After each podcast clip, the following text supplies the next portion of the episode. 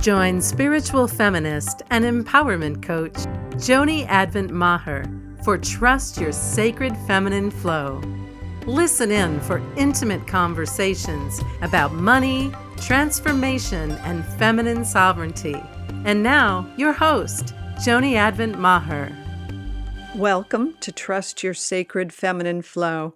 I'm your host, Joni Advent Maher, spiritual midwife, mystic, and a transformational guide. Today's episode is a special and unique journey I want to share with you. I'm having a conversation with my fourteen-year-old daughter, Lila, and this just this week we were honoring and celebrating an anniversary passage for her. It's been a year since she and we as a family were facing her suicidal depression, her self-harm, and her eating disorder. So it's a really big deal for us this week. And I wanted to share our conversation because, as is so often the case, our children are powerful teachers in our lives and conduits for generational growth and healing, their own growth and healing, and our growth and healing as their parents. And so often we only talk about the shining, happy moments, and we don't really go into those deeper moments of adversity,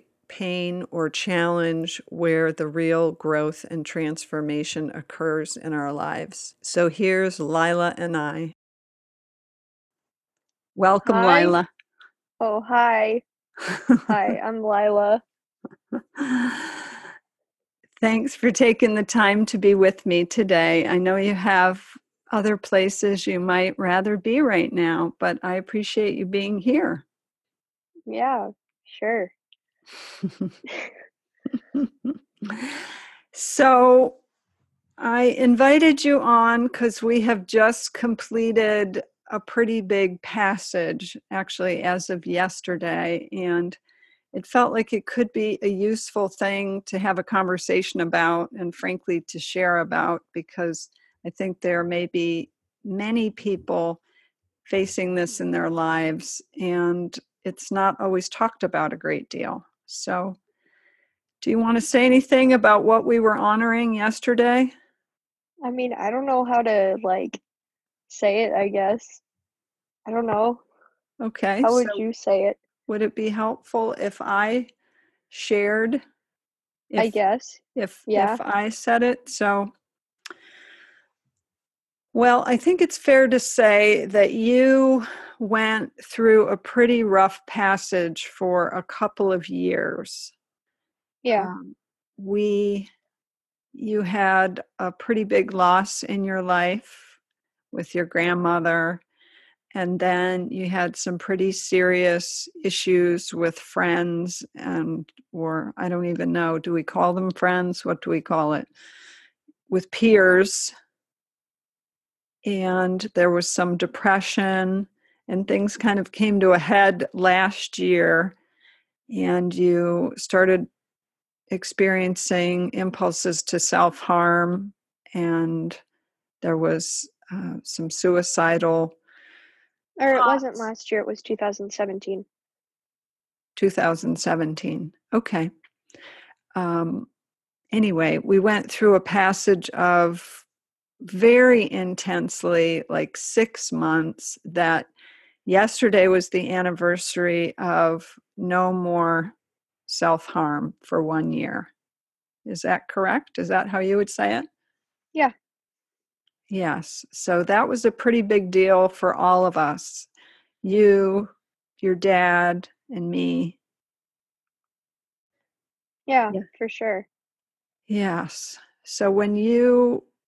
think about yesterday and, and what that means to you to have celebrated a year without harming yourself after a period of pretty intense and regular self-harm. What does that, what does it mean to you? What do you think about that? What goes through your mind? I mean, I don't know. For a while, it was kind of hard for me to be proud of that because, I don't know, some part of me just felt like I put you guys through too much, I guess, and that I shouldn't. Mm. But um, now I'm I'm just happy to be out of it, I guess. Mm. Yeah. So it was hard to just claim being proud. Yeah, I guess that, so. Yes. Right. So it sounds like you were blaming yourself some for what had happened. Yeah, for sure. Yeah. And does that still feel like the case? A little bit, but not really anymore. I know that I was very sick. Yes. You were having some pretty intense depression going on. Yeah, it's digressed now. It's, did you say digressed? Decreased. Decreased, yes. Yeah. And part of why I felt like it would be useful to have this conversation is because, frankly, there are so many people who, I know you and I have talked about this, like that you're dealt a hand that you might not have chosen.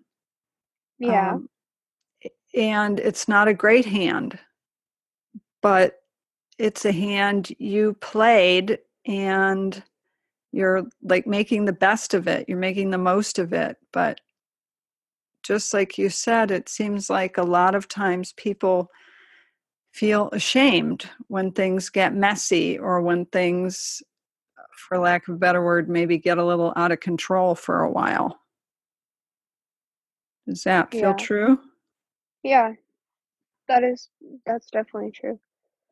Yeah, and the thing is, is that, because, you know, personally, I've had my own times uh, in my, you know, in my past where things got out of control and pretty messy. And I'm someone who's been in recovery for alcoholism and addiction for over thirty years at this point. But, you know, there was a point in my life where things looked pretty bad. Yeah. So I guess one of the things, well, I don't guess, I know that one of the things that I have learned in my years in recovery and just in my years of working with other people is, is that we are not to blame for the hand we were dealt, the genetics that we've, you know, that we've received, or the uh, relationships that we are living in, uh, to the extent of family and whatnot. We're not to blame for that. We do have the responsibility to see how we want to respond once we have the tools and things like that. But, but you have, you have done an incredible job, Lila, just taking this on and really making the most of healing. And, and yeah, that's what I'm trying to do.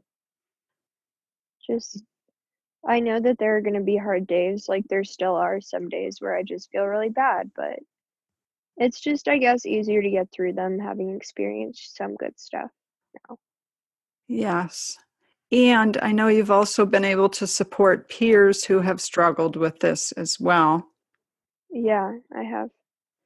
And when you see them going through rough times or things getting messy, does it feel any easier to be kinder to yourself about it, or? I don't, it doesn't really affect me. It doesn't? That way, I guess. It doesn't. Okay. Well, I know that, uh, well, I don't know. I guess it might be hard. Was was it hard to have to, for example, come back to school or be in a, a setting with peers where there's so much intensity around looking a certain way or acting a certain way or coming across? I mean, there isn't really that much pressure at my school, but I mean, just returning to normal life after being in such a regulated environment was pretty difficult, I guess. So, but I mean, can you say more about that? I mean, when you're back in a place where people haven't seen you and you disappeared for like a long period of time, people are going to ask questions. Right. And how did you handle that? I just, I don't really care anymore. Like, people still ask me questions. I'll usually tell them straight up. I'm like, I was dealing with stuff. Unless I don't know them, and then I'll be like, go away. But I, I don't know. I just, I don't really care anymore. Yeah. So you have been pretty straightforward and honest about this, and willing, like willing to share for the most part. And I, I know I had said to you that as we were going through this experience together, I really didn't feel like, outside of my small intimate circle of uh, women who support me through thick and thin, I didn't really feel like it was my right to talk about this uh, because it was your story. Um, so it feels important to me just to be able to have your permission and for us to, to do this, to be able to speak openly about what it was like, because because you're right, it was challenging for all of us. Yeah. I mean, for me, it's kind of like, yeah, I tried to kill myself and that happened. That that doesn't really affect me anymore. Like, it, the people take it way too, people treat it like it's really taboo, but it's, it's really not. It's just, it's just not something to be ashamed of, mm. in my opinion. I don't feel like I should have to like lie to people. Good. And so from that standpoint, it's okay for Dad and I, for example, to to be open and honest about what you went through. Yeah, I don't care. Without telling your story. Yeah, for sure. Yeah. So I think sometimes, particularly as moms and dads, um, just like you were in a place of perhaps blaming yourself, we, of course, went through our own version of that, of feeling responsible and blaming ourselves. Um, and that being said, it, it felt like the experience really gave us an opportunity to grow and to change and to face some things that we needed to address and clean up. Does that make sense? Yeah. I mean, I feel like going through a process like that, honestly, it can kind of, I don't know how to exactly say this, but it can kind of make you a more developed person than someone that hasn't had to go through recovery or anything like that, because there's so much self-exploration that you have to do in that process. Yes. And and if you hadn't had to face that adversity, you might be too busy just doing whatever. I guess, yeah, yeah. T- to bother with the self-exploration. I mean, I'd be a completely different person for sure. Yes. If I hadn't gone through that. And honestly, like, it was hard, yeah, but I'm happy I went through it. Really? Yeah, yeah. Because I am who I am. I'm pretty happy with who I am right now. I'm living a pretty good life. Hmm. Not well, saying that it was fun, but it was, it was, I guess, something good came out of it. Hmm. Well, that is music to my ears. And, and I, I would agree with you. Frankly, I feel like we as a family are in a stronger place and a happier place. And you know, there were some pretty rough times we were living through in the middle of your depression and, and you know, kind of leading up to when the self-harm and the suicidal behaviors started, right? Yeah, yeah. Yeah, it wasn't always easy, and being an only kid, being an only child, I'm sure makes it that much more challenging. Yep, it does. When there's stress in the household. Mm-hmm. Well, I, I guess I do want to name for myself, remembering that a year ago yesterday we were in the E R, um, and that really, you know, felt like the darkest of the darkest days. Yeah. Um, and I was in pretty much partial solitary, I guess. Right. Yes. And I was... I was so fortunate, or we were so fortunate, to have a close friend of mine who came and just was there to be with, to be with us and to help uh, keep me calm and to support me. But one of the things that went through my mind when I was in, in that state, in that space with you was, there's a teacher, uh, actually she's not a teacher, she's a writer, Javi Brooks is her name, and she has um, a process called self-fluency she works with. But anyway, she writes a lot and writes about her journey, which isn't always easy. And, and one of the things she had written about was, like, when we're facing into something that's really messy or hard, like maybe this is the biggest miracle or the biggest gift that I have, I just can't see it yet.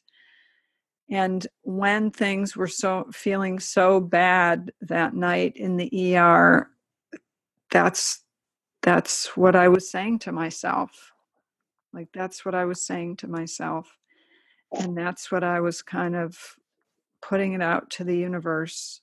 Like, let this be the let this be the biggest gift. And actually, it, it really kind of turned out to be the beginning of the end of things being so messy. So it, it was a gift. Well, yeah. I mean, the hospital did that to me too. I mean, I told you what happened. When you were out getting food, I went to the bathroom, and then when I came out, there was yeah. an uh, there was like an old dude that was like, because when you're on bed search, which is where I, which is where you go when you're about to get um, hospitalized and they're looking for a bed for you, you're on a floor with the, you're with pediatrics, but then you're also with adults. So it's mixed. And there was this old man that was yelling at the staff and like threatening them and stuff. And I, I watched him get like chemically restrained, or people yeah. in mental hospitals, in mental hospital slang for it is booty juiced. I, I, I watched that. And, um, I was just kind of like, I never, I never want to be here again. Mm. And that just kind of, it kind of made me realize that I needed to change, or else things weren't going to work out how I wanted them to, I guess. Mm. So it was, or, a- I mean, there was no chance for, like, if I kept going after that, then there would be, I would be at a point of no return, I guess. Mm. So it was a big fat wake up call. Yes. Yeah. Yeah. And so how does that change just how you move through your life now in terms of what you want to create or what you want to do, or, you know, what your priorities are? I don't really know. Okay. It's not something you're thinking about regularly. No.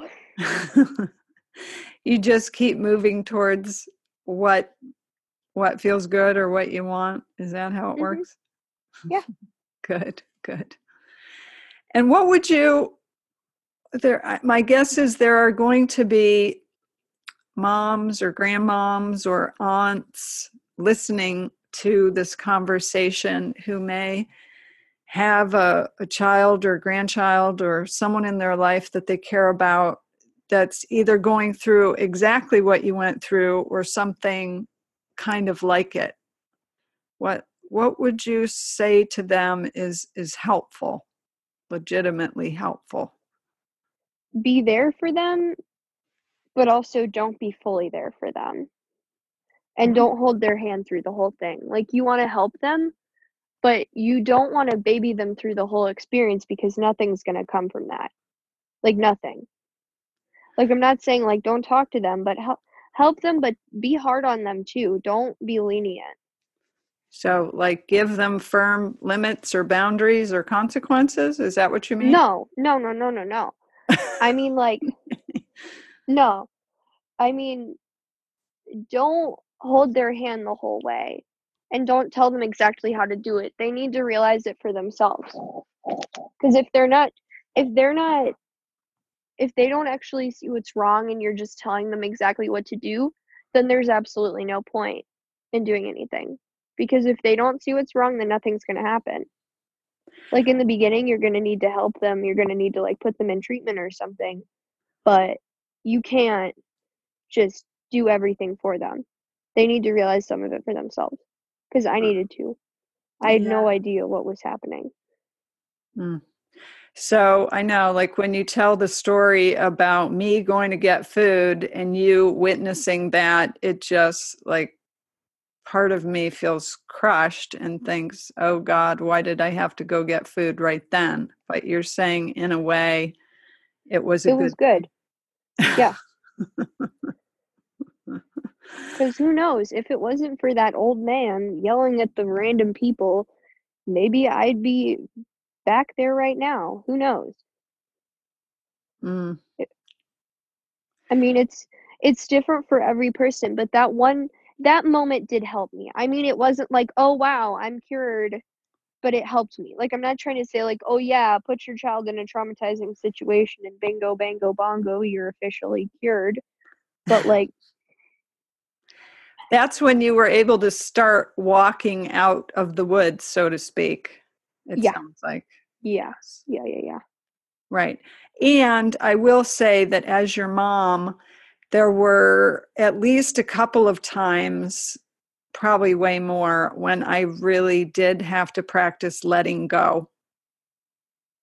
Let, yeah. Meaning letting go and letting you have the right to your own experience. And I, I know we, we did the first round uh, back in the fall of twenty seventeen when you tried to kill yourself. And I realized that since before you were even born, that I thought uh, it was my responsibility to keep you alive. And I was holding on really tightly because or my the pregnancy before you was a miscarriage and I started bleeding with you. I thought I had to keep you alive. I didn't consciously think that, but unconsciously I was doing that. And then with all of your challenges with allergies early in your life, and I realized I had to let you go, that I, I didn't know if you were going to choose to live or not live. But But it wasn't my choice. It was your choice. And that was probably the hardest thing maybe I've ever had to do. Yeah. I mean, I can definitely understand how that would be hard. Yes. And I don't know if I shared that with, with you or not. I um, think you did. I don't remember. Yeah. I'm not and, quite sure. Yeah. And then I had to let go of how you were choosing to live your life or your journey. Like yeah. Man, many times I wished I could change the hands you were dealt. Many times. Well, yeah. I mean, who doesn't? Right. I know. But yeah, giving you the space to make your choices for yourself and to, to learn for yourself has has been It's been a gift for me, just like I think it's been the best way that I could mother you as well.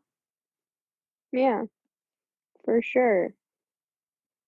Yeah. So if someone were going through that kind of hardship them, themselves, what would you tell them? Like it's not their loved one, but but it's themselves. What what would you want them to know? That um to recover you have to want it.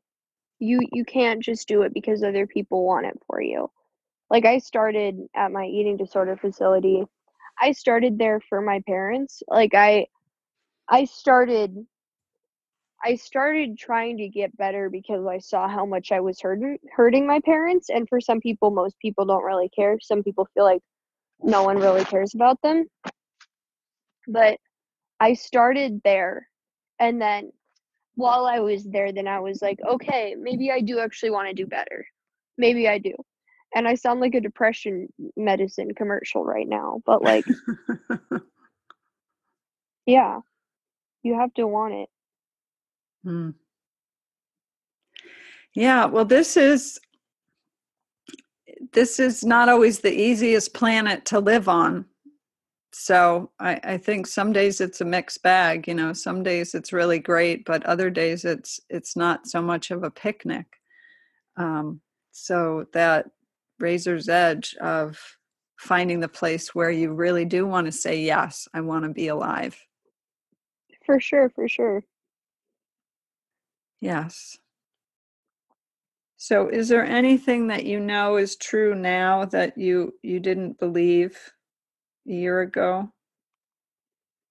I mean, that I'm not a garbage person, I guess. Mm. Yeah. And so, that not everyone in the world hates me also. Mm. Can you say, can you say that again? There was some, your your microphone hit something. That not everyone in the world hates me. Yeah. Yeah, that you're likable and lovable. I mean, I, I don't like to say that, but. You're still working on that one. Yeah. But that I'm not hated. Yeah. And for a while, you you thought that's what the truth was. Mm-hmm.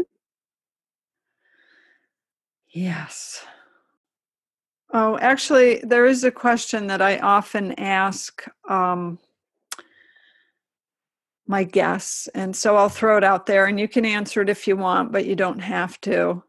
So I like to ask them, so from your your perspective today, who you are today in your life and the wisdom you've gathered through through all these years, if you could go back to a younger version of yourself, any age, it could be a week ago or two years ago or six years ago, whatever, um, and just tell her something. Just give her some wisdom. What what would you say? Do you have any idea? Um. Don't worry about things too much. Don't don't stress over things. Mm. Because every everything happens for a reason. Yeah. Mm. So maybe just take it a little more lightly. Mm-hmm. Good. So I, I do also want to say that I have tremendous love, of course, but admiration for you. And I know I've said this to you before, but you have been so instrumental in my growth and transformation and change and becoming the woman that I am today. And it's not always because it's been a picnic, although we've had many great days and moments. But I just uh, am so grateful I get to be your mom and so proud that you are who you are and that you've taken on this journey for yourself. Yeah, thank you. You're welcome. You're welcome. And I love you. Thank you. I appreciate that. Thank you again for going on this journey with Lila and I. As I said at the beginning, it felt really important to share the truth of this. First, to acknowledge that really challenging and painful things are happening in our lives, that we are being broken open by our relationships and by experiences, and that there is no shame in that. And to be honest with you, it is my daughter's courage and willingness to be open and to recognize there is no shame in that that has freed me of, of deep hidden layers of shame for being vulnerable, emotional, and messy, and not always being some perfect picture of put together. And again, she provides a powerful reminder of the gift of adversity is becoming the compassionate, wise, and loving souls that we are today. And there's so much honor and dignity and value in that, which is contrary to everything that the culture would tell us and that I learned growing up. So thank you, my dear, for joining me in this very tender place in my human journey. Sending you much love and the reminder to always trust what your heart knows. Thanks for listening to Trust Your Sacred Feminine Flow with Joni Advent Maher.